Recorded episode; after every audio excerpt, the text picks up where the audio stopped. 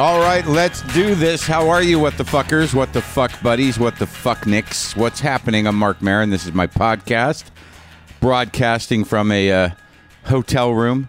I'm recording this early in the morning, and um, I feel as though uh, I have to watch my volume. I have to be careful uh, as to how loud I am. I don't want to disturb the other guests. I don't think these walls are that thin. It's an old ass hotel, but I don't think the walls are that thin. I don't know. I don't know what people tolerate. Generally, I find that people in hotel rooms tolerate a lot. I do. I do. I, I there's sometimes there's nothing you can do about things, even though you feel entitled to be treated a certain way or to have things work out. That's my life lesson for today. Sometimes your expectations, even though they seem reasonable, will not be met and you'll get fucked somehow. And you kind of got to suck it up now because there's uh, very little recourse anymore on almost any level. Now, I don't know if that's an indicator that society is breaking down, but uh, something is. Or maybe it was just always shitty. I don't know. I don't think so. I don't know. What am I talking about? How are you? I'm sorry. What's going on? Are you okay? How was breakfast? You didn't eat breakfast? Why didn't you eat breakfast? Should always eat a little something. It's good. It's an important meal. I've heard it's the most important meal of the day. I forego it myself sometimes, but I understand.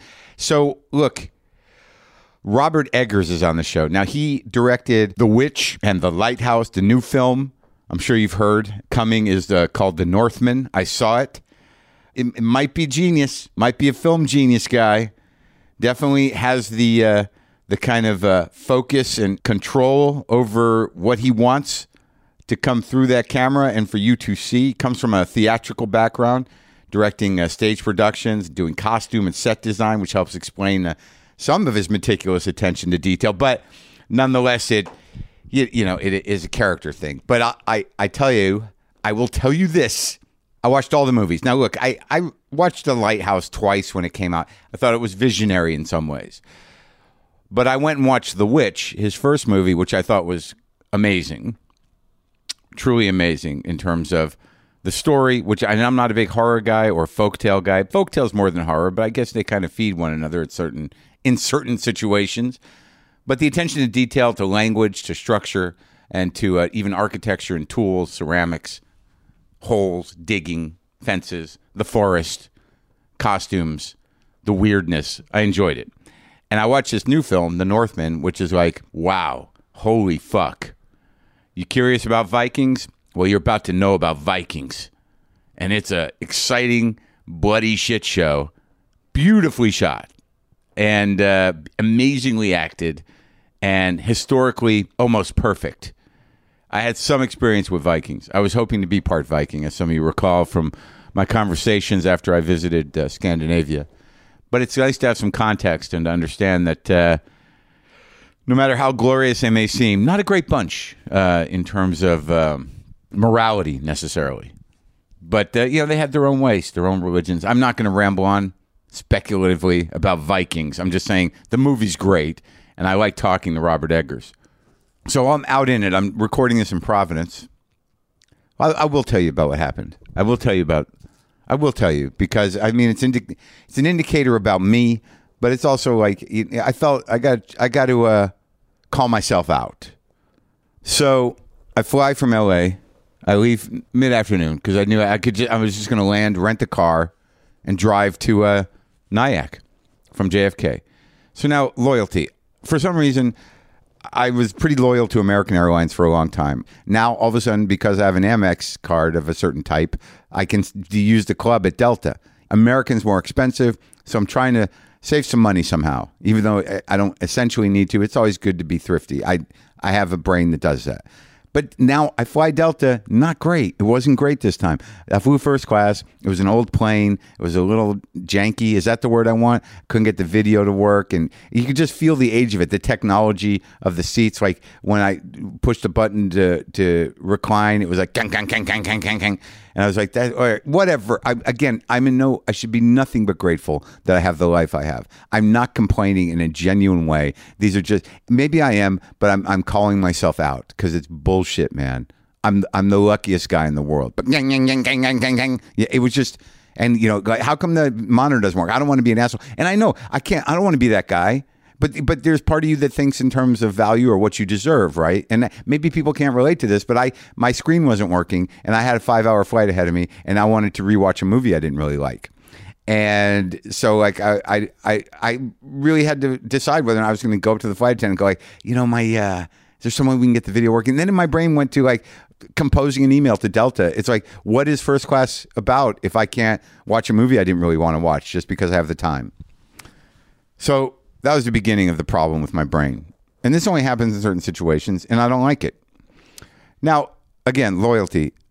I rent cars at Hertz. They're not the cheapest. They're probably the worst. I don't know much about it. It's just something I've done for a long time, and and I'm a gold member. I don't know what that means really, other than I can see my name on a board. I generally don't have to go to the counter. Both of those things are exciting, especially if you travel a lot. Hey, look, I'm on the board. What space am I? So I walked a mile and a half to go to the rental car center, and I go to the Hertz, and it's like ten thirty. It's like eleven at night. I see my name on the board. And I also saw there was a Hasidic family there. The the man was at the counter, and the woman with I think around seven kids, and she couldn't have been forty, was standing there with this you know this full uh, arc of age groups of kids, was standing there with a look on her face that was a mixture between PTSD, exhaustion, and just existential displacement. That's what I saw and and she was pregnant again and she and her pregnancy looked exhausted. And I don't want to judge anybody, but I felt it was heavy cuz you know, I'm a Jew, they're Jews. The difference between us is a lot of kids, outfits, wigs, hats, you know, ritual. But but in that moment, happy Passover by the way. But in that moment, I thought this woman's in trouble and this is sad and horrible. And uh, I'm just going to walk by her and get my car. And then I thought for a minute, like maybe I can save her. Maybe I can save her. And then I think my brain went, what? And then I went out to the parking place. I went out into uh, the lot to get the car. Oh yeah, I forgot to mention I'm Presidential Circle. What does that mean? I don't know. I think it just means that you can pick your own car, which is actually more of a challenge than just getting a car. I like a full or mid-sized car generally. Uh, sometimes I'll get a small car, but not usually. And President Circle, I don't know how I got in it or what it means or if it's really a good thing, but they usually have about, you know, five, six, maybe 10 midsize or full size cars, and you pick it, which means for me, you never think that you've picked the right car. You make your decision, you get in, you drive a half hour, and you're like, fuck, why didn't I get the other thing? But I get out there and there's two cars in the presidential circle area their trunks are open. I'm like i'm about to get in one and there's a guy walking around. There's no other cars in this lot. And i'm like why can't i get this car? He's like those are premium upgrades. I'm like i'm presidential circle. He's like well premium upgrades are you know that's the next level up and i'm like what does that even fucking mean can i just take this car he's like no they're premium upgrades so in my mind i'm like all right so I'm getting fucked here. This is some sort of racket. Someone's on the take. Why can't I just have one of these cars? I mean, how am I not important? And I'm I'm starting to get angry. And I'm like, all right, so fine. Where I'm uh, I'm President Circle. Where are the cars? He's like, we don't have any cars. I'm like, what does that even fucking mean? I'm on the board. I'm President Circle. He's like, I know, but there's no cars. I'm like, where are the cars? He's like, they're they're coming. And I'm like, when? What does that mean? He's like, well, they're upstairs and they got to wash them. I'm like, how long? And now I think it should be noted here. I got nowhere to really go. I just want to be, you know, driving. It's late. He's like, I don't know, 15 minutes, a half hour. I'm like, what the fuck is this? Now, now I'm the yelling man roll with his rolling bag, you know, just screaming. You know, bearded, yelling old man in the empty parking lot at Hertz at JFK, just sort of like, this is bullshit. Where are the fucking cars? How is this a business? And and then you know the guys are like, I'm, they're they're coming. I'm like, when? And then I go back over to the cars that are premium upgrade. Like I'm just eh, like in my mind, I'm like, I'm just gonna fucking take one of these cars. I don't give a shit. And I roll angrily over there. The guy, the kid's just watching me, and I roll angrily over there to those two cars, and both all the doors are locked. So I'm now I'm the angry man who's made a decision to take a stand, take a car, doors are locked, and I check all the doors. So that doesn't work. And then I roll back and I'm like, well, what the fuck are we to do? Where's my car? And then I pick up my phone. I'm holding it and I'm like, you know what? I'm to call Hertz. And who am I going to talk to at Hertz? That was the lamest, most impotent thing I could do. Like, I'm going to call Hertz now and take care of this. I'm like, I'll be on hold for an hour and a half. I won't even get a human being for a half hour, maybe.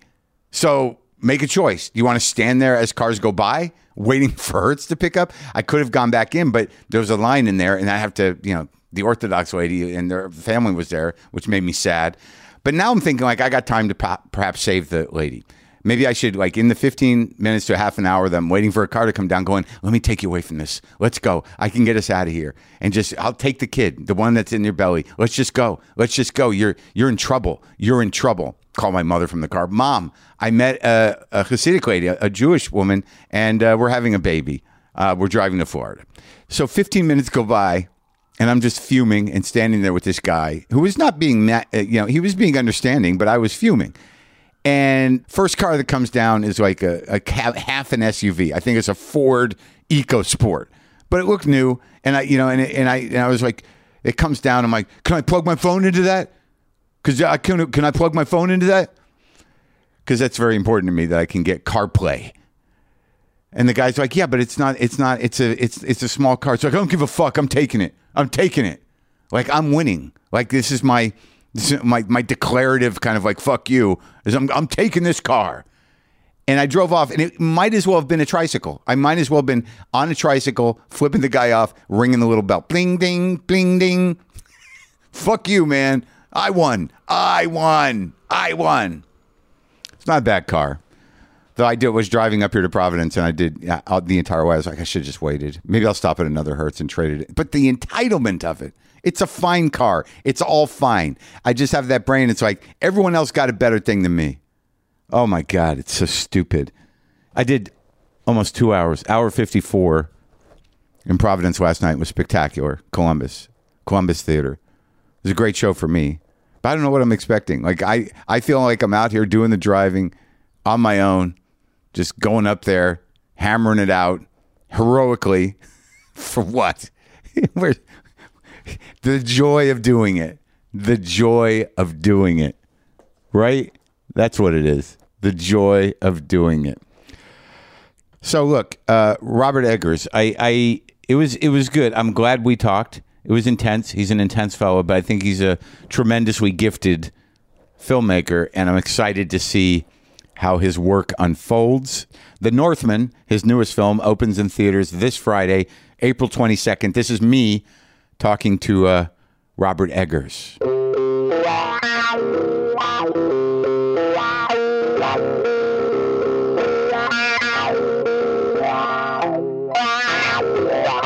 I had avocado on Yeah. toast in LA this morning. Can you believe it? What a fucking shock. Have you, have you, uh, is that an unusual thing for you to eat? Or is it just the fact that you did it in LA and it seems to fit a certain stereotype of our of our horrible city? Both. Uh-huh. Do you eat it regularly? Not super regularly. I but but, you know, Yeah, I had to give up on avocados. well, there's a lot of them about here. Yeah, yeah, But then there's uh, all everything that's going with it Yeah. politically. yeah. Politically, culturally, I think. Also, I don't know about the politics of avocados. well, I I guess it's all the that the like drug lords like own the avocado. Oh, is that trade. true? Yeah. And then, but then I've been in Europe, and you can't really it, like in London. It's you No know, avocados. Well, they have them, but Yeah. they're not very good. No, I well, some of them are bad here, which is why I got out of it. It wasn't uh, on principle because they were drug lord avocados, but they were they were just inconsistent. Yeah. And then you go to a nice place. You're probably staying in a nice hotel where you're like, "This is an amazing avocado," Yeah. and then Yeah. you're like, "Where the fuck do they get those?" Yeah. And then if you're conspiracy minded people, they're aligned with the drug lords, clearly Clearly, for the high end avocados. clearly, but uh, but you never you're not out here unless you're doing this, huh? no, Yeah. not if I can help it. So the last time you were out here was around the lighthouse. That's right. Yeah, So a couple of years ago, before the pandemic. before the pandemic. Yeah. And uh, how's it feel? I mean, I just got here. Oh, you did? Like, because I, I was doing press in Europe for two weeks. Yeah. And so I'm a little bit turned around. Oh, yeah, But yeah, trying yeah. to take it in stride. As, Yeah. as Willem Dafoe reminded me and Alex Skarsgård in Rome, we're not fucking coal miners. Yeah. So, like, it's all right. He always has little tidbits of wisdom, that Defoe. yeah. Uh, where do you live, though? Um, at the moment, I live in New Hampshire, but I'm uh, that's temporary. Why didn't you grow I up up around there. there? I grew up there. Yeah. Where? What town? Um, I grew up in Lee, Mm. which is of little distinction. But I'm I'm living like in a town called Portsmouth. That's like nice. No, I know about that place. I started my comedy career up in that area. I was just there. I was in Laconia. Oh yeah, Yeah, in the middle. I guess Yeah. that's sort of in the middle. Yeah, yeah. And it's one of these small, weird towns that's trying to kind of revive itself. But driving through that area, because I'd done so much of my early comedy work in, in those states, it's kind of, uh, it's beautiful but sad somehow. I agree. Yeah, I used to. I did community theater in Laconia growing up. I, I was probably at that theater. Oh really? What theater was it? Ah, you don't remember? I don't remember. But it was like a real theater. yeah. Mm-hmm. Hmm it Yeah, yeah. must have been that. There's only one theater there. Yeah, yeah, yeah. And then and then there is another one in Wolfeboro that I did stuff in as well. But the but Laconia Yeah. Laconia Playhouse. Yeah, I think that was it. Yeah. Mm-hmm. Yeah, it's right there on that water. And I stayed at the uh, the Best Western Plus, and that was the best hotel they had. I'm sure it was So, so your life is dug in there. It had the impact, the New England the thing. New England thing. Yeah, it's yeah. but but how did you grow up? Your dad was uh, he was where? So my dad uh, was at the University of New Hampshire, Okay, and a uh, teacher. well, he became the provost. What does a provost do? It's like the president. Okay, of- yeah, yeah, yeah. basically, or Right. vice president, right, Basically, the standard bearer for the school. Yeah, I mean, you know, he's an administrator. Oh, that's or it? Was an administrator. Well, what you was know. his? Uh, what did he teach? Shakespeare? Oh, really? So Yeah. did you get uh, infused with that? very much, very much so. Really? Yeah. All, all the way through your like beginning of life, your dad. For someone to, to teach Shakespeare, they got to believe that it's pretty important. So you must have been fed it. yeah, early on. yeah, yeah, yeah, yeah. I mean, I I remember like being like six and Yeah. and watching Olivier's Richard III and Right. thinking like he's cool. He's kind of like Captain Hook. I can Right. get into this and uh, Yeah. seeing like Titus Andronicus on stage and thinking it was scary as fuck. And then luckily that was followed by Midsummer Night's Dream. So And that was fun. that was fun. Yeah. So you understood it. I think I, I was brought up in an environment where no, no one expected me, no one said you wouldn't be able to understand this. Right. It was just a given. Yeah. You know, I mean, and. This and, is what we do in this house. Yeah, it wasn't, you know, and it wasn't like shameful if, if I, I'd be like, what the, what Yeah. was that? But, but it was just sort of, you know, this is, the, you know, you want a peanut butter sandwich? This is like, we have, uh, this is what we have. Yeah. You know? It was there. yeah. And your mom was an academic as well? she eventually uh, had a kids theater company when I was uh, like around twelve. She started a kids theater company, but she was an was an actress and a, and a dancer uh, before I was born in, in, in New York. So was it a, a dream fulfilled or she got out before?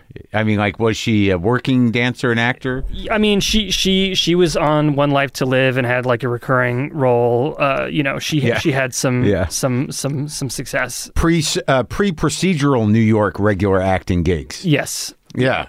Yeah. So she was on the soaps. Yeah. Uh huh.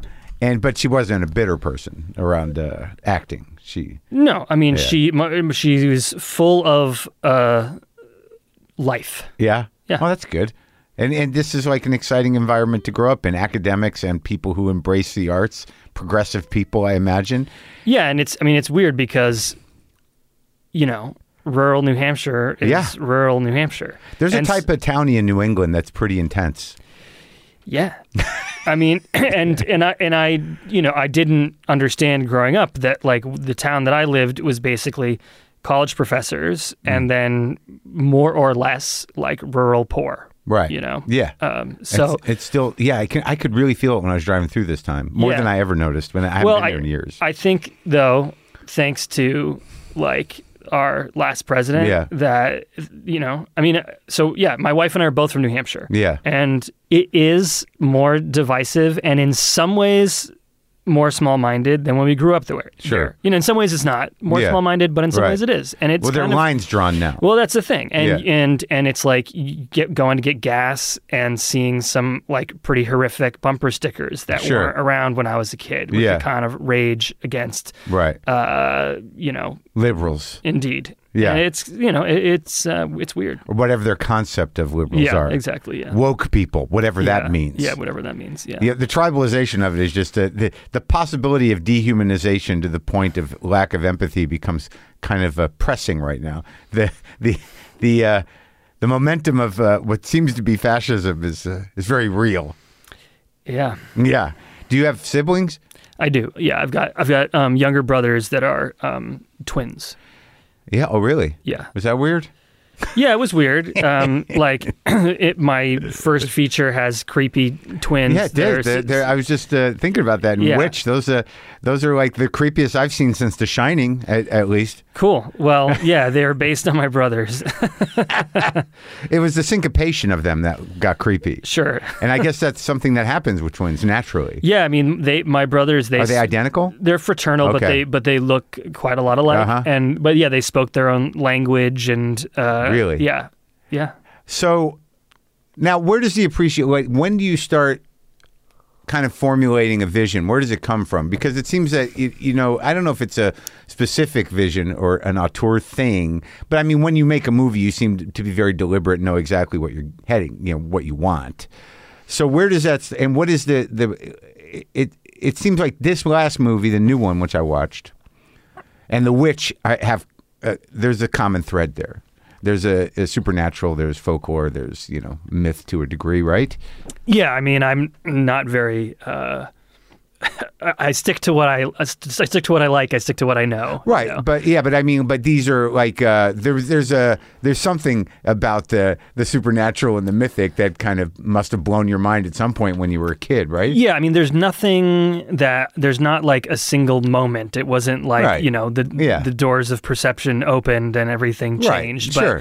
I mean, I you know I don't I don't know. Like people ask me about all this stuff like all the time. They do? Uh, yeah, you know, and I think something that I've been saying lately, which seems to Yeah. work, uh, is that you know growing up in a secularized society, uh, there's not a lot, you know, of the sublime, uh, you know, uh, around. So being enamored of the past and and and, and with let's, we'll just talk about the Northman, this Viking movie. Sure.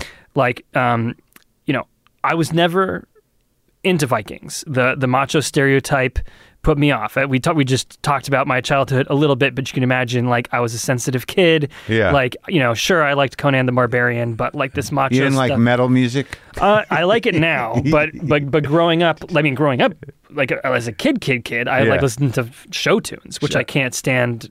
I can't stand, but but you know, I you know if You did? Why was that? Because your mom?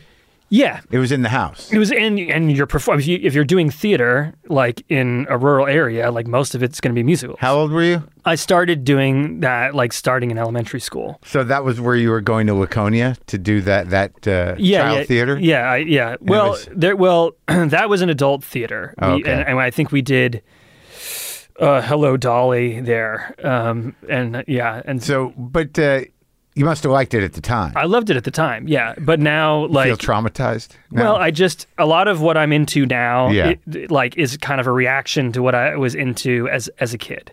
Like, you know, I, I would I liked musicals, and I and you know, and I liked Spielberg and George Lucas. I mean, and there's nothing wrong with Spielberg and George Lucas, Sure. but you know, Sure. But like that was what, what I grew up with, and also this Disney idea that like every dream you can wish can come true. Now, like, by the way, thanks for that false idea Yeah. because like I think I couldn't have survived Sure. childhood without it. But that's also a parenting idea. sure. Yeah. But it's also something that's like not real, Of course not. you know. But what Um, are you going to do to a kid? It's not going to work out. Good luck. You're on your own. Yeah, 100%. but I do think that um you know, I, I do think you can still maybe tell a fairy tale with a little bit of moral ambiguity that can still be good for A kid. Uh, but but I but um but you had Shakespeare. well, that's for sure. well, but that's interesting. The idea of secular in that you know because when you're just sort of living in a progressive home where you make y- y- you know where education is is a premium, and you're not you're not you're not having a religious life because a lot of those questions is sort of like uh, around hope and and realizing dreams. For for people who have belief systems, it's sort of tempered by this idea that on the bottom line we're going to be okay. sure. Yeah, Sure. But when you don't have that, I guess at a certain age, you're like, "Holy shit, Yeah. I'm alone." Yeah, totally. so yeah, but but but but like having uh, having living in a religious uh, or mythological system where Yeah. every single thing around you is imbued with significance is appealing to me. But you know that can happen with just paranoia. True. Yeah. I mean, well, my my wife, who's uh, who's a clinical psychologist, Yeah. was working on a paper about you know f- you know folk customs and OCD. You know. I, I do a joke about that. That like you know, ritual is OCD. yeah, for sure. It's it's dis, it's like intentional OCD. Yeah, To to 100%. maintain some sort of uh, stability or, or emotional stability. Yeah. So she found that to be true. Yeah. And what was that paper for?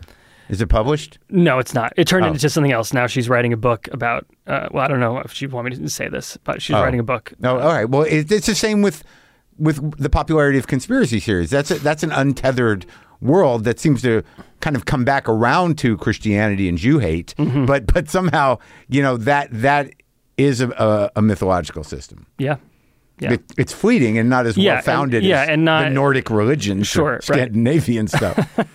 but it, it fills the same void. It does, yeah. So- I mean, but all I mean, look, I mean, my own the only reason why I can see that everyone's so obsessed with superheroes is that that's like the pagan pantheon of for today. You know, I mean, and people like the you know the Comic Con becomes these great religious festivals where people like impersonate the gods that they worship. you Right, know? I mean, but- it's like But the, but the but I think what's missing though, and I agree with that. But but the fact that it's a cultural phenomenon and and it is you know based in in, in a certain amount of fan culture, and they know on some level they're not real. So in order for it to be like an effective Mm-hmm. system, they would have to believe it. Yeah, well, that's too uncomfortable and too vulnerable for today's culture. Is that what it is? I don't know. Sounds good. That does that sound like a good sentence No, I'm no, but no. I'm just like I'm. I'm curious because I think about this stuff all the time. I mean, there are people that have dug-in beliefs around you know fairly uh, uh, predictable gods that you know have been around for a long time, and they kind of twist and turn those to accommodate them. But I don't know what the kids or the culture is really about or how fleeting it is. But I know that the fan culture around that stuff and the rituals around that stuff is aggressive and real. And I guess fanaticism is Yeah. kind of a religious thing. Yeah. But but what's missing is the idea of genuine belief in that in that thing, right? True, true, and that's and that and I guess that's what I'm mm, trying, like searching. uh, This sounds precious, but maybe searching for in the work that I do. No, I feel that. I mean, I mean that makes sense to me. Uh, you know, I don't know what the exact uh, uh, uh, definition of sublime is, but I think like even like going back to to the witch, like in watching that, you know that whatever's in your brain, where whatever your resources were, whatever you're drawing from, it doesn't matter if it's something specific, but the artfulness of of the composition and whatever attention you pay to detail, in and of itself, filmically, is is uh, that in and of itself is a sublime thing. So whatever you're doing narratively to approach the sublime is that story thing. But it seems that like just in terms of the film itself, you have a, an intention. Yeah, well, I, I mean, the hope, and, I, and I'm not saying that I'm achieving this, but the hope is that the whole thing is uh, cinema, and that like all you know, you know, the, the atmosphere is is is an accumulation of all these details of Yeah, all the, sure. the the research in, in the you know physical verisimilitude of the of, of the period world, but also what's going on, what, what, what the what the belief system is, and then more importantly within that is is the story, and then you know where me and my DP Jarin placed the camera is very specific, and we shoot single camera, and we don't shoot a lot of coverage. So, so the idea is that you know is that we're just we're constantly pushing forward with one organic thing that is like the film. Yeah. you know, it should all be one piece. Yeah. you know, uh, I, you know, sometimes we get it, you know, not always, but that's what we're kind of striving for. and also because of the attention to the detail and what all these things you're saying is that when you frame something like that, y- you know, it kind of comes off the screen as something almost familiar uh, aesthetically in painting or, or or whatever has been captured before of that time. And you must pay so much attention to detail that it, it rings sort of true to that. Like even you, you know in The Witch, which is in, uh, they're both in my mind. Uh, m- more than the lighthouse because the lighthouse has a lot of bits and pieces to it that, that don't fit together the same way to Sure. me. Yeah. I mean, Yeah. But uh, but there are there there are moments in that where they look like Flemish painting. you know where Sure. where she's in that barn with her head on the table. It looks like a what's it the pearl earring guy. Yeah. Uh, Vermeer. Yeah. yeah, Right. So you're Yeah. thinking that lighting wise, right?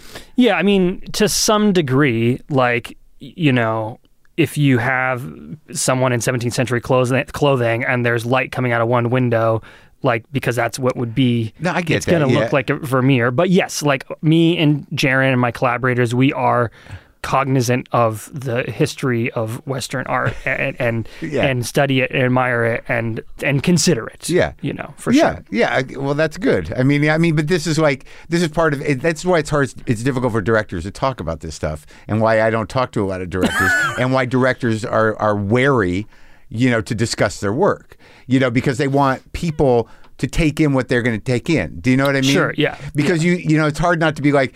To say that you did all these things on purpose, because as a director, there there's a certain element of aesthetic vision and cinematic vision and, and leadership stuff that all have to come together that you can't sure. really just say like oh yeah that's exactly the intention we had was to make it look like a, a vermeer painting Yeah, for sure, for sure, for sure. but like going back to what you were saying before in this this seeming spite towards your younger self uh, what was a transition moment where you know you were a song and dance man as a kid and perfectly happy and excited what broke you to to to sort of kind of become more cynical there was there was a lot of a lot of small things Yeah. but like the two the the you know two of the biggest things were two uh male mentors one Right. uh was this Latvian American painter Hyman Bloom um who seemed like a wizard to me and was very I didn't totally understand this at the time but was very into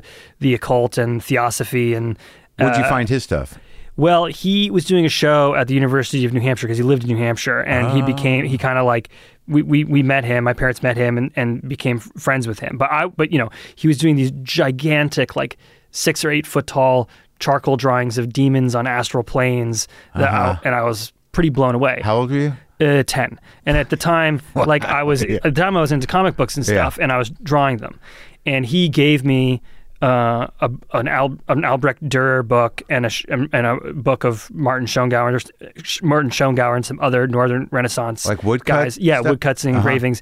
And he was like, you know, if you can draw these, you can draw anything. And that sort of was like I, I practically took all my comic books and set them on fire. You know, not I didn't Right. You know, but I, but I did literally kind of put them in file cabinets and Yeah. and and and became obsessive. And then the other thing was this guy who ran a theater uh, called the Edwin Booth, and his name was Edward Langlois, and he uh, did did sort of um, like you know the Duchess of Malfi and True West, like at, at, in in a storefront theater uh, in Dover, New Hampshire, and he saw me in a high school play and cast me in in a show that he was doing, and then later on I did a senior directed play. Uh, with my friend Ashley Kelly Tata, who now directs experimental opera, I did a play of Nosferatu, right and he saw that and brought it to his theater to do a slightly more professional version of it.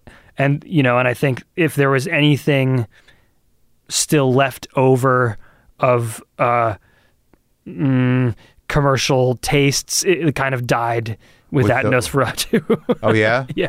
because of uh, uh, uh, what what specifically in the story do you think Well, I just think it was just it was like um it was it was just we we were doing something different and Yeah. and and and also you know Ed's taste was was seemed to me to be very sophisticated Yeah. and, and and elite and uh and it kind of just ch- you know changed the lens in which I I viewed things. Blew your mind.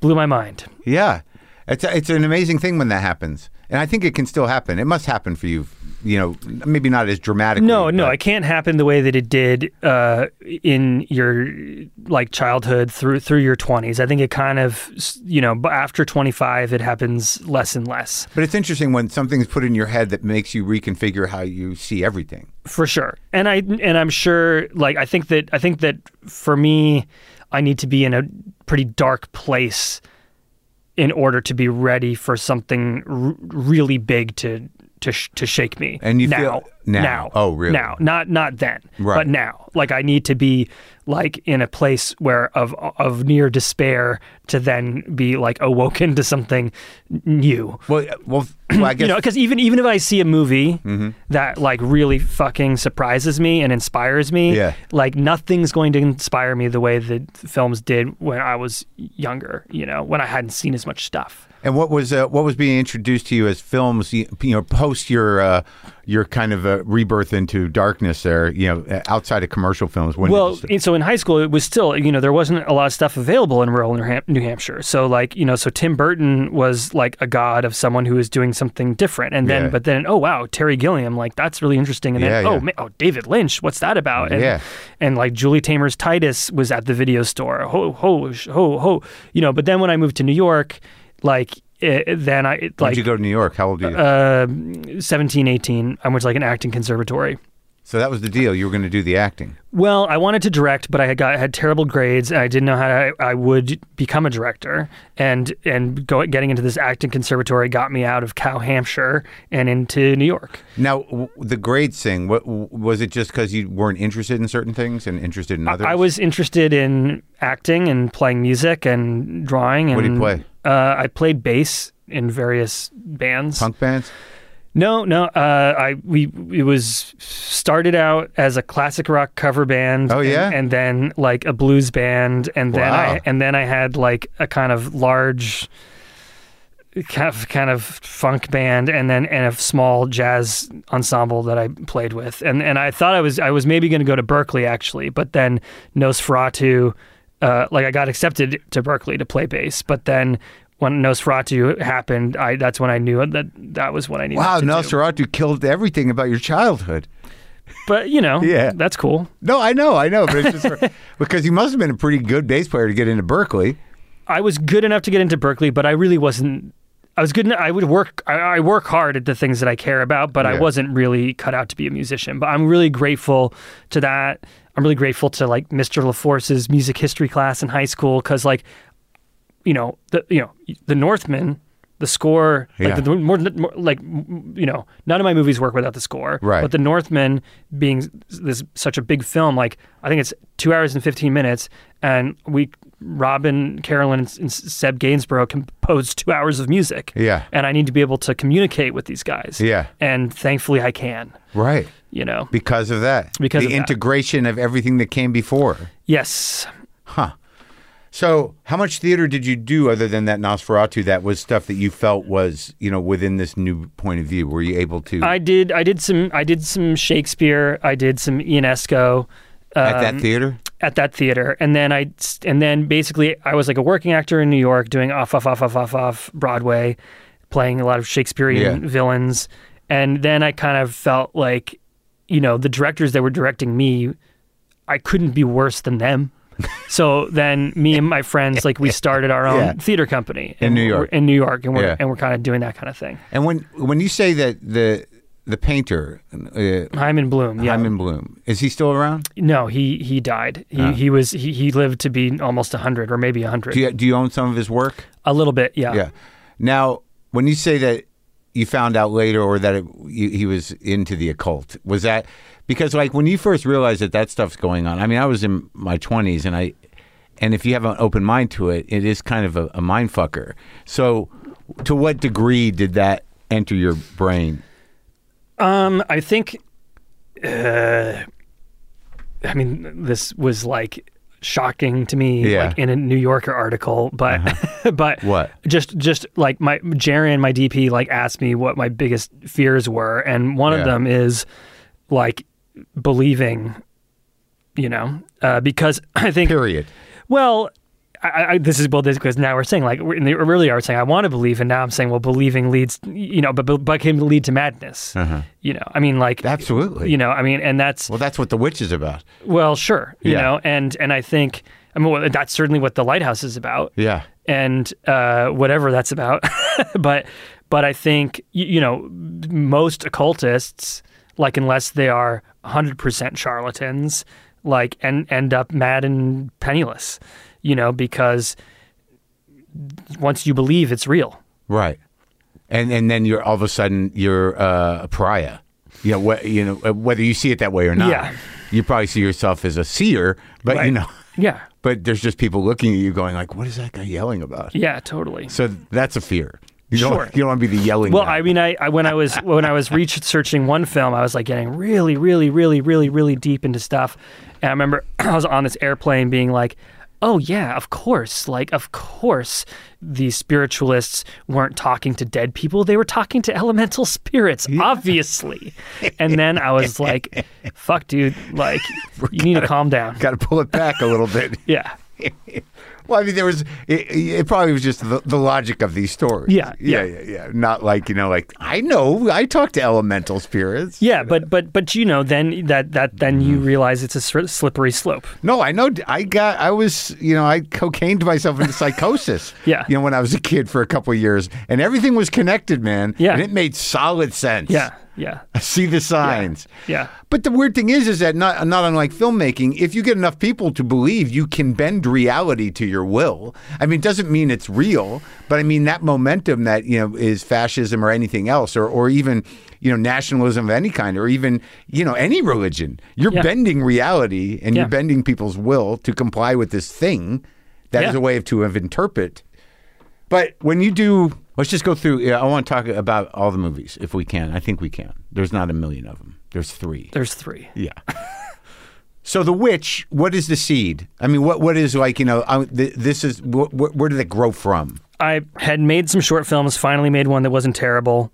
My most terrible short film that I'm ashamed of, Yeah. someone posted it online somehow. I don't know. Did you try to rid the world of it? I tried, but it like it appeared like a month ago or something like that. Where where was it? How did I it- don't. I, it had to be somebody who, like, because I submitted to a bunch of festivals, only got into one because it was because it was so bad. Oh. Yeah. So maybe somebody was like, "Oh gosh, like I have this. I have this. I have no. I really don't know. I really don't know. Anyway, um, I, and I started writing features, uh, and after uh, you know, after a different short film that had some momentum, but everything I wrote was to basically the scripts I was writing were too genreless, and so The Witch was my attempt to write something in a definable genre uh, that I could still be myself, and I would thought, okay, well. I'm not gonna have any money, so it's, I'm gonna have to probably make it in my proverbial parents' backyard. So it should be in New England. What's the archetypal New England spook? Witches. And and you know, and I'd grown up really interested in this, and grown up because of my dad thinking about like you know people who grew up during the reign of Queen Elizabeth were tromping around like as Puritans in the woods behind my house, and uh, you know, and those were kinds of the things that were the seed of of the witch. and also the seed of America. Yeah. like it's you know pre, like there was some you know weirdos here pre-revolution. I mean, no. I mean, the people, the the the the, the Pilgrim Fathers, as they call them in England, were crazy. Yeah. You know, these people were on the one hand like the intelligentsia, but on the other hand like religious fanatics. Total cult weirdness Yeah. in a new land. Yeah, yeah. absolutely, absolutely. I mean, they were coming here because they were weird where they were, Right. You know, and the and the the pil- the pilgrims, as opposed to people who started the Massachusetts Bay Colony, they went to you know to fucking the Netherlands. They went Yeah. to the Netherlands uh, because they w- w- could have religious freedom there. But then they were like, all these people are way too liberal. Like, I c- we can't go here. So they so they all decided that they would you know Go where there was nobody. yeah, go well where there's quote to the quote new world where there's quote nobody aside from you know all the native Indigenous people, Yeah. right? Mm-hmm. So okay, so that was the that was the setting, and so and then you start to put together.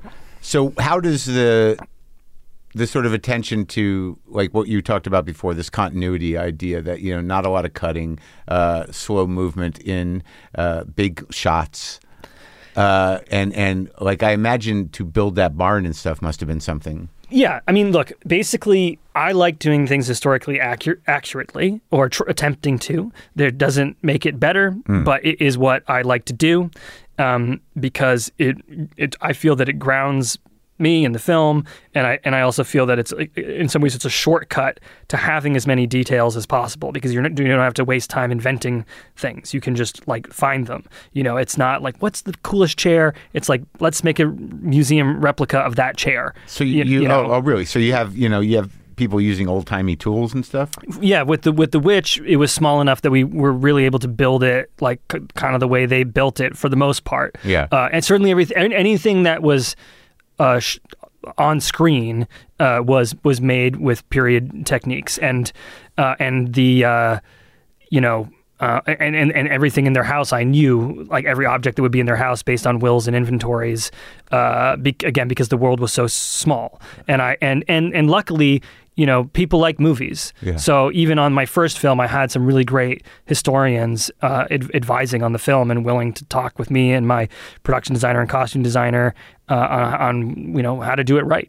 And now, when when you tell a crew that you're going to do it that way, are they excited or are they like, "Wow"? Well, it's it's you know with the witch, um, the, you know the production design team is really excited, costume uh, department's really excited, but in general, you know, it was my first film, and we were trying to do some weird things, and and uh, and I think I had to prove myself. So there were certain some people in the crew were really excited, and some people were like, "Who do these punks think they are?" Right. You know. Yeah. Then with the lighthouse, it was a different story because I w- was established, and then also Nova Scotia was having a t- hard time.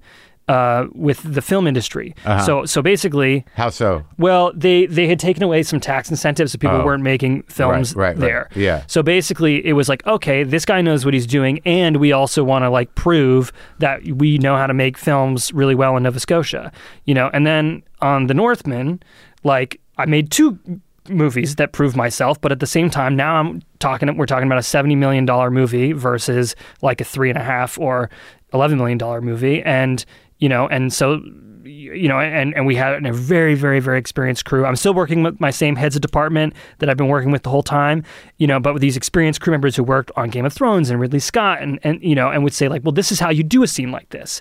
And we would say, thank you. That's great. That, you know, that's how you do a scene like this. But occasionally we'd have to say, well, but not on this one. Yeah. Not on this one. Like we you, was there like tension? no, because Right. these guys are professional. Right. But but but but certainly maybe quietly some people were like, who do these kids think they are? You know, but hopefully there will be even less of that. But I, I, I didn't feel that. I didn't feel that. Honestly, the crew was awesome. And I think they were excited that we were doing something different. And you work with uh, several of the same actors because you Mm-hmm. Like them, I imagine. And it, it, it's like uh, that woman, on what is her name? Anya. Anya Taylor Joy, yeah. To see her as a kid and then to see her as an adult. Like, how old was she in The Witch? She hit she turned 18 the day before we started shooting. Oh, okay. Yeah. You say that defensively. I did I? yeah, she was old enough. She was old enough to do. yeah. Well, yeah, I mean, she's got some like in, in the Northman. I there was there is definitely something devastating about her without doing very much. she you know she's uh she's got a lot of power and Yeah. she's able to be ethereal and grounded at the same time and she also like you know im- imbues the text with a, a ton of subtext you know Yeah. uh, I mean, that's how she was able to do that early modern English so well and when she was a kid Yeah. in in The Witch, you know, and and here she doesn't have the same amount of dialogue, but she's still able, like you know, a small line can be just a big gut punch. I mean, she's extremely talented. Well, that's interesting about imbuing, uh, you know, subtext because it seems like that's what all your actors do. They have to be able to do that. Yeah, cer- certainly. I mean, with this film, there's a lot less dialogue than in my other films. In so The you- yeah, in the Northman. So you definitely have to do that. But I think in some ways, like, I will compliment myself and to say to say that it was well cast. You know, it was well cast, and and because the characters in some ways are archetypes, like Alexander Skarsgård, believing that he's a, a, a- Viking, looking like he's a Viking, in this landscape with this horrible weather, with this heightened dialogue, kind of just needs to say the lines. Yeah. you know what I mean? And Yeah, it, yeah. and it's working. you Sure. know? So you you really got that English in The Witch. I mean, you really went out of your way to to talk to the academics on how to present that. Yes. Yeah. So tell me again, uh, going into the lighthouse, what was the seed of that? Well, it took a long time for anyone to want to make The Witch. And at some point, I thought, no, I'm never going to make The Witch. I need to make a smaller movie. And my brother had an idea for a ghost story in a lighthouse. Uh, uh, and he was wanting to write, but but and basically it wasn't working out. So I asked him if I could steal the idea. So I was trying to write something cheaper and smaller. But then I realized you can't have a lighthouse movie without a storm, which was going to be more expensive. So then Yeah. I shelved that idea. But then after The Witch came out, I was trying to do these big studio projects. There were things that came from me that I wrote, but they were big, and I just didn't have the uh, the clout to ha- to kind of have any kind of power at all. And so, uh, so I called my brother and said, "Let's work on the lighthouse on the side so that I have a backup because I have a feeling like none of these are going to happen." Like, what were the other ones? Uh, I was doing a big medieval knight movie, Oh yeah, um, and then uh, Nosferatu, right. um, and uh, so then, uh, and and also like a Rasputin miniseries. Um, None of those were are happening. not at the moment.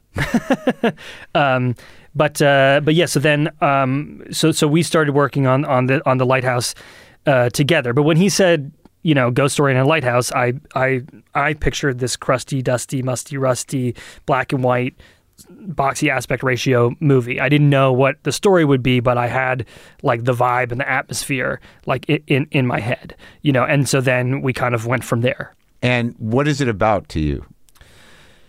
Uh, I mean, I've, you know, it became a movie about toxic masculinity, which Okay. wasn't sort of the intention. It was just trying to make a story about two lighthouse keepers and one that goes crazy. But there's something about identity. There's there's a lot of things, Yeah. uh, you know. Um, but but it is it was deliberately meant to be an obscure movie, and I, and it and it is sort of I recognize that it's kind of one scene over and over and over again with slightly higher stakes. But it, but it's interesting to me somebody as you know decisive and meticulous, and I guess this happens when you when you direct or when you write it or anything like in, in directing, you know, putting that thing together. Uh, you don't know what it's going to reveal to you ultimately, no matter how much control you have. Well, but the it. other thing too is that I'm never trying to make a movie with a message because the whole my whole sort of, sort of my whole sort of way in is like how do I present the mindset of the people in this world in this period without judgment, hmm. you know, without Sure. judgment, and just put it out there. Now, Yeah. I understand that there's certain things that I'm showing about myself, even though I'm trying to not show anything about myself. about you as the artist. Yeah, I mean, like you know, when I one of the first journalists I spoke to in France was said, you know, you don't in the Northman, you don't, sh- you always all the sexual violence is implied. You don't show it, Uh-huh. and that's saying something to me to, about me, even though I'm saying like I'm showing the Viking mindset without judgment.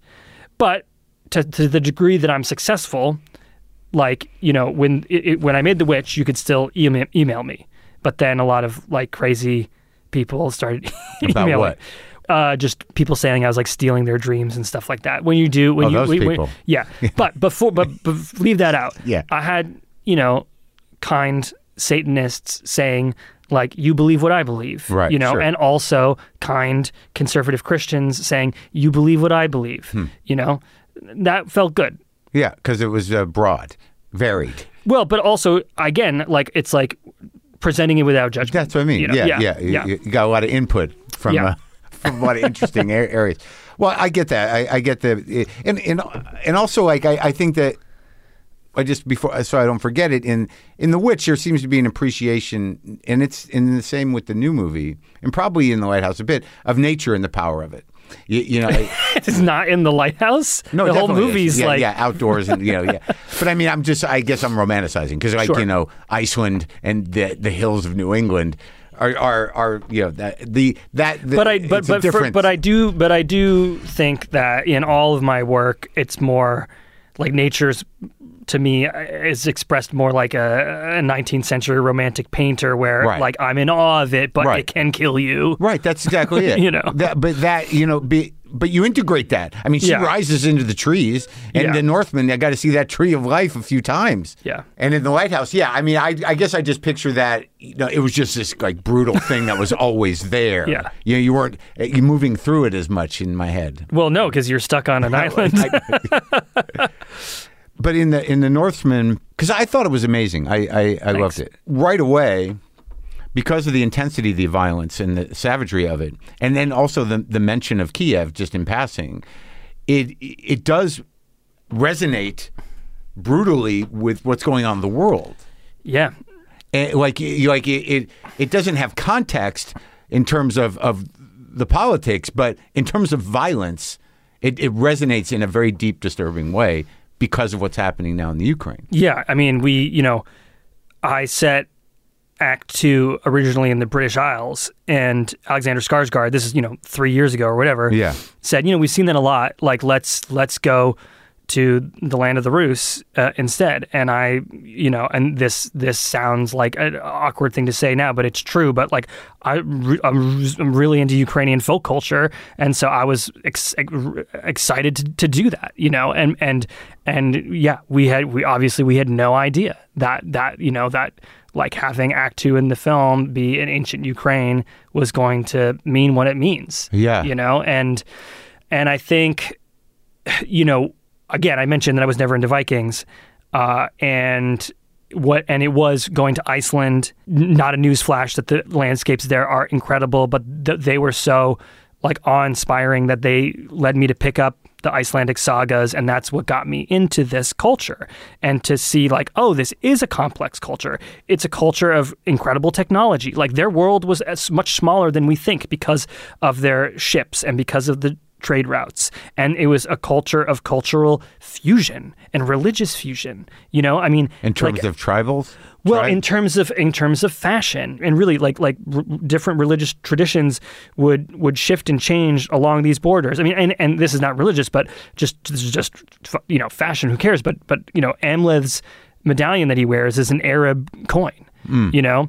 But the stereotypes that made me not interested in vikings in the first place like were true as well so yes, they're incredible, really incredible poets and visual artists, but this, uh, but also this patriarchal, extreme, violent culture is horrifying. But then you say, we haven't changed. We have not changed at all, mm-hmm. and that is. Uh, you know the most depressing the most depressing thing that that all. human nature may be barbaric and, and the possibility of change is, is is futile in a way almost. It is futile. It's 100% futile. Hmm. Like, there's nothing, you have to be a pessimist as a realist. You know, just open your eyes. Mm-hmm. Or But- at the very but- least a cynic. But Yeah. you have to choose to be an optimist anyway. You have to always fight against it. Right. I mean, if I wasn't an optimist, like against my better judgment, like I couldn't get out of bed. Sure. But that's that know. darkness you talk about that kind of inspires you in a way. That that that is where the catharsis happens. yeah. Yeah, is is to get some sort of um, you know vision that will enable you to to have the I don't know if you call it hope, but at least the the idea that you can hold that stuff back. Yeah. Right? Yeah. The will, the will to do. Right. You right. know, you to know. bend reality into your you know what you do is a cult almost. sure. Sure. Filmmaking. Yeah, I mean there it, there's a there's a way and um, there is a magic to it. I mean, like like let's be real. Sure, of course. Of course. I mean, there's that's why there's like so many people are dealing with celluloid again. I mean, that Yeah. the idea of film and, Yeah. there is Me something- too. You did it Yeah, and you love it. I do. So these stories, though, I mean, like I'm not a Shakespearean guy, but you know, I was talking to my buddy Sam Lipsyte, and he brought it to my attention that, and I'm, I, I, I think it's in some of the press as well that this was one of the sources of Hamlet. Yeah, this this Scandinavian folktale Amleth was. Uh, I mean, I, I you know the, the primary plot is is from this Scandinavian source, which by the way, I didn't know. You didn't? Which I was so fucking embarrassed. Oh, I yeah. did, like it just I don't know. I guess Did your dad know? I'm sure he did, but Saxo Grammaticus doesn't sound very Nordic. So I guess like reading it Danish Saxo Grammaticus, Yeah. like whatever, it just Yeah. didn't lodge in my head. Yeah. Uh, but the great thing is, is that everybody knows this story. Uh-huh. Everybody knows this story. And like, yeah, like this movie deliberately has an incredibly simple plot because I wanted to be able to explore and share with broader audiences like the ritual culture and the mythological culture and the religious culture in a way that like you can't usually do in movies this I don't think everybody knows the end, though. No, no, no. I mean, you know, it's, it's not it's not Hamlet. well, but I think I think that um, The struggle. this this the, the basic the story, revenge journey. the basic revenge journey you Yeah, get, yeah, you know, right, like and right. so and so so that so hopefully you're not lost when severed heads like are talking in people's minds and, or whatever, you know. Well, that's just the fun part. but tell me about like the research on on this because I like the supernatural element of it. You, you know, I think it weaves in well. It doesn't seem um, ridiculous, and you know, right at the opening of the the movie, you know, you're s- y- the shot is I, I is, is a, a volcano about to go right, which is just a, a vision of the future. Yeah. But uh, and also the landscape's amazing. But I thought you wove together the myth and and what appears to be a, a, a a very studied um, vision of what life was like. Yeah, and I think I mean so you know I, this I'm working with like the greatest Viking archaeologists and historians like on the planet. You are? yeah, on this movie. But Are they there? Where are they? Uh, you know, Did, did they teach at colleges? yeah, yeah, like like Neil Neil Price is in Sweden Yeah. and uh, Terry Gunnell is in Iceland and, Uh-huh. and Joanna who's Icelandic. I think she's yeah she's in Oslo. So you reached out to these people while you were writing? Yeah, so we had once once sh- so Sjón, who's like this incredible Icelandic poet and, and The novelist. co-writer? He's the co-writer. Uh, basically, like I think I'm working on something with Sjón that has nothing to do with Vikings or Iceland. Like he's a brilliant, brilliant, incredible writer. So you met him before you I met him before. Yeah, you had this idea before? I had before I had this idea. Uh, but then once once this was gonna like, uh, well, what happened was. I started thinking about Vikings to that trip to Iceland, which is the trip where I also met Sjón. Okay, Okay. yeah. Then a couple years later, Alexander Skarsgård and I have lunch. Yeah. And he says, like, I've been dreaming about making a Viking movie since I was a kid, and I've been trying really hard the past five or ten years to do it. And so I kind of walked away saying, well, let's try to make a Viking movie together.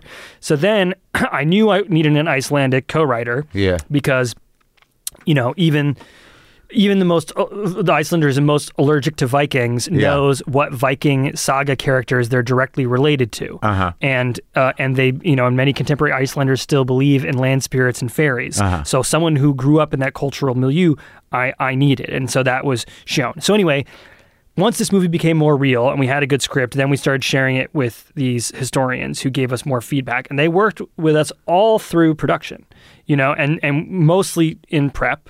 Uh, but sometimes we'd be on set saying, like, you know, what, how do we do this? You Burial know, mound? You know, or what, whatever, whatever it is, like, Yeah. you know, like whatever it is. And, and, and right up to the very end, the, the last title card of the film that is subtitled The Northman Yeah. actually says the saga of Amleth or Amloth the saga. And uh, and after we, I'd finished the movie, I'd like left London, everything was done.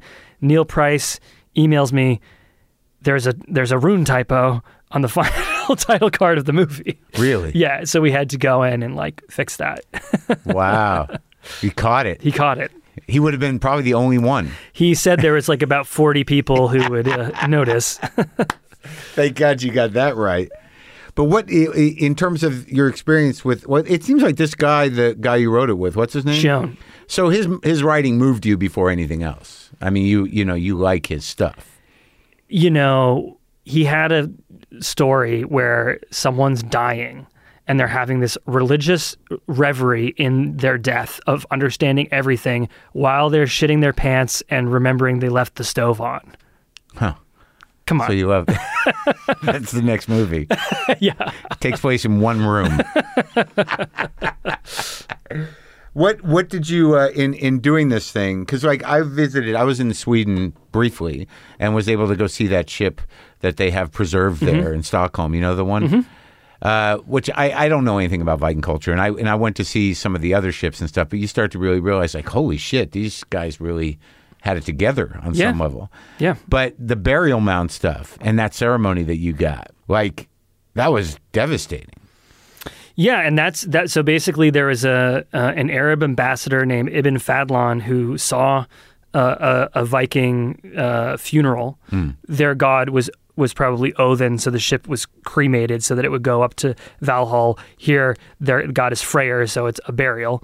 But in any case, other than that, it's it's the same. You know, it's what it's what Fadlan described, including the the sacrifice of the enslaved woman to be his wife because he didn't have one. You Oh, know? okay. So that was what that was. I mean, what if he did have a wife? Would she have been sacrificed? uh, s- s- there are there are ideas that maybe that was the case sometimes, but you know, there, you know, you know, Neil Price, who's one of the historians we worked with, uh, likes to say that like all these burials are, have different stories, but we don't know what the stories what of be- all of them are. Right. What begat what? I mean, the Egyptians did that too, in Mm-hmm, a way. Did- does one come from the other, or was there a mingling that you know? Did you talk? Of about about Egyptians specifically, no, but there's Yeah. but obviously there are things in oh, the journey with bring your stuff. Well, yeah, bring your stuff. But Yeah. the, but it's interesting how like all like we talk about these trade roads Yeah, and, and the fact that these ships move moved around. There's traditions in medieval Iceland that are surrounding the undead that still happen in 20th century Romania. The Uh-huh. same thing. Like it's it's interesting. It just sticks, right? Yeah. And that well, that's the you know the depth of that. I, I imagine that's something about what you were talking about when we started in terms of uh, you know secular country and, and, and sort of like you, you know being you know Marvel movies and everything else is that like if you don't like and I'm a Jew that doesn't practice, but this stuff runs deep and it runs back far, like a long time. You know, in in very small ways, it it kind of has a life that keeps going even if you don't practice. Yeah. So I imagine some of this stuff that you said at the beginning, your your quest to to at least you know engage or or transmit the sublime, you're you're drawing from these this in this movie in particular, and in, and in the first one, these resources that are kind of ancient, Very. and you know, and and I wonder if you uh, do you feel like you you hit it a little bit, the sublime with this movie? Um, you know, when you look at it. I I can't watch I cannot watch The Witch because I'm proud I mean I'm proud of it and like I'm not saying it's shitty or anything and I'm and I'm very proud of the performances but great, yeah. but I was I, you know I it was my first film and I couldn't get what was in my imagination onto the screen fully But like which part? The the, the supernatural part? just in general it just doesn't okay. live up to my expectations Okay. the lighthouse like you know I have a feeling I, I can see that you're like maybe on the fence about the lighthouse but on the No, no, I loved it. I, But- just, I just like it was hard for me to. I loved a lot of it, and I liked the you know I liked the dynamic between them, and I, I liked the, the lighthouse. I just can't But you also in my head. you also don't have to like the lighthouse. It's no, fine, no, no. But know, I'm just saying it doesn't. The through the, the through line's different. Yeah, well, there's the through line is like not very much of a through line, Right. Um, but but that was really, I mean, that's so close to what I had in my brain. Yeah. So like, I'm very proud of that. Right. Now this film is kind of mixed. Like some things I'm super like ex- really how I imagined it, and some things not just because the scale was so exponentially larger that like I couldn't quite reach what I was reaching for. And so I look forward on the next film to kind of scale it back a bit and learn what I learned, like use what I learned on the Northman to be able to kind of Yeah, but I think I feel like you did the landscape justice. Thank you. Did you? Yeah, for the most part. For the most part, but it's just it's like um, it's certain like intangible things. yeah, you know, sure. but know. but are they solvable problems to you? um, Like, is it like a thing you watch it and you're like if I like I, I, I yeah, I mean now that I've made the Northman, I could make it again a lot better, but I've already made it, so like too late. You know that ship has sailed. I mean, you know, Ethan Hawke was there the day we rewrapped, and he put his arms around me and Jarin. He's like, "Well, congratulations, guys. I mean, man, you guys did everything you could possibly do in a movie in this movie. So like now you can do anything. I mean, you can't do car chases and like helicopters stuff, but you want to do that anyway, Rob. You know." And Jarin and I look at each other. It's like, yeah, now we know how to make this movie. yeah, right. Like, this one, yeah. you know, yeah. But, but but you know, but like like thank God that I don't know how to do everything. Thank God like I'm stretching myself and learning and have something to like strive for. Yeah. You know, like uh, Elem Klimov after he made Come and See was like, well, can't make a better movie than that. I guess it's time for me to like, you know, And pack he? up my bags. Did he? No, I mean that's it. That was the end. You know. yeah. So I, I mean, it's so rare that uh, uh, an artist of any kind really has that moment confidently. If you yeah i think that i think i think if you feel like you're like in ship shape you're probably sunk Yeah, right. But in in terms of shooting, like how much did? Because I watched the the Silent, the old Witch. Do you remember? Like how much did the, like earlier films like like Häxan Yeah, Häxan. yeah, yeah. So there are there are moments in your composition and and and you know when you shift from you know these wider longer shots to the the framing in, in intimate shots that that strikes me as sort of silent era ish. Do you do you find are you a fan of that? Stuff? Yeah, I'm definitely a big fan of silent cinema, and all, but and also, I mean, you know, Hitchcock, who grew, who came up in silent cinema, Yeah. you know, would always, and I do this too, would always, you know, watch his movies like without any sound to make sure that you can like follow it, you know, Uh-huh, and that uh-huh. and that's what helps it be like imagistic and and cinematic. Yeah, and I and I find that they're like I like that in the bookends of your films. There's a a, a circle of dancing naked people. That's important. when yeah, you're se- seems seems to be like like nudity and fire, like yeah, yeah, Uh, But that's like old old timey stuff, man. yeah. Um, and also, I, uh, congratulations on that turn. Like he, Nicole Kidman's turn, in, uh, you know, in this movie, in the character, was kind of she really fucking did it, man. Well, that's that's one of the scenes that I'm very proud of. Dude, that was fucking good. Thank you. Yeah, is your your dad around still, or Yeah, yeah. Oh, he is. Yeah. So, what's his input? What does he say about your work? Out of curiosity, your parents. They, I mean, look, I, I've had, I'm lucky to have incredibly supportive parents. Yeah. You know, I, I, I mean, I was talking to this guy who's really massive in the industry, who's Yeah. like around 80 years old, Uh-huh. and he was sculpting as a kid. Yeah. And his father would just like smash his shit and, you Wow. know, and just totally discourage him. Yeah. And to see that the strength, the ego strength that this guy had to get to where he is in the industry today Yeah. is like amazing. You know, I had the opposite. I had like support. You know? Yeah. Um, what is the next thing you think? Uh, I- I'm just, I unfortunately have to be elusive because I keep running my, over the years, I've run my mouth off about things I'm trying to do and they don't happen. And then I feel like Right. awkward and I'm having to like, you know, Well, let me ask you about this Nosferatu uh, sure. obsession. What you know? What was left undone with the other two or three versions of it? Well, they just, I mean, the, the fell apart twice, you know, it's like, it, I, Your movie did. my, yeah. But I mean, but I'm talking about oh, the why, movie's why, been made. why, oh, why bother? Yeah. Yeah. I mean, maybe, maybe the ghost of Murnau is saying, drop it, buddy. Yeah. Like, I made a masterpiece like that, uh, you know, influenced all of cinema. Herzog, because of like German history and like German cinema history, had the right and needed to do that, like as a sort of part of his personal path. And like, forget about it. Uh-huh. Like, forget about it. Yeah, maybe he is saying that. Yeah. Uh, I guess you'll just have to figure that out. Yeah. But thanks for talking, man. It was good. Talking. Yeah, it was a pleasure. Thank you.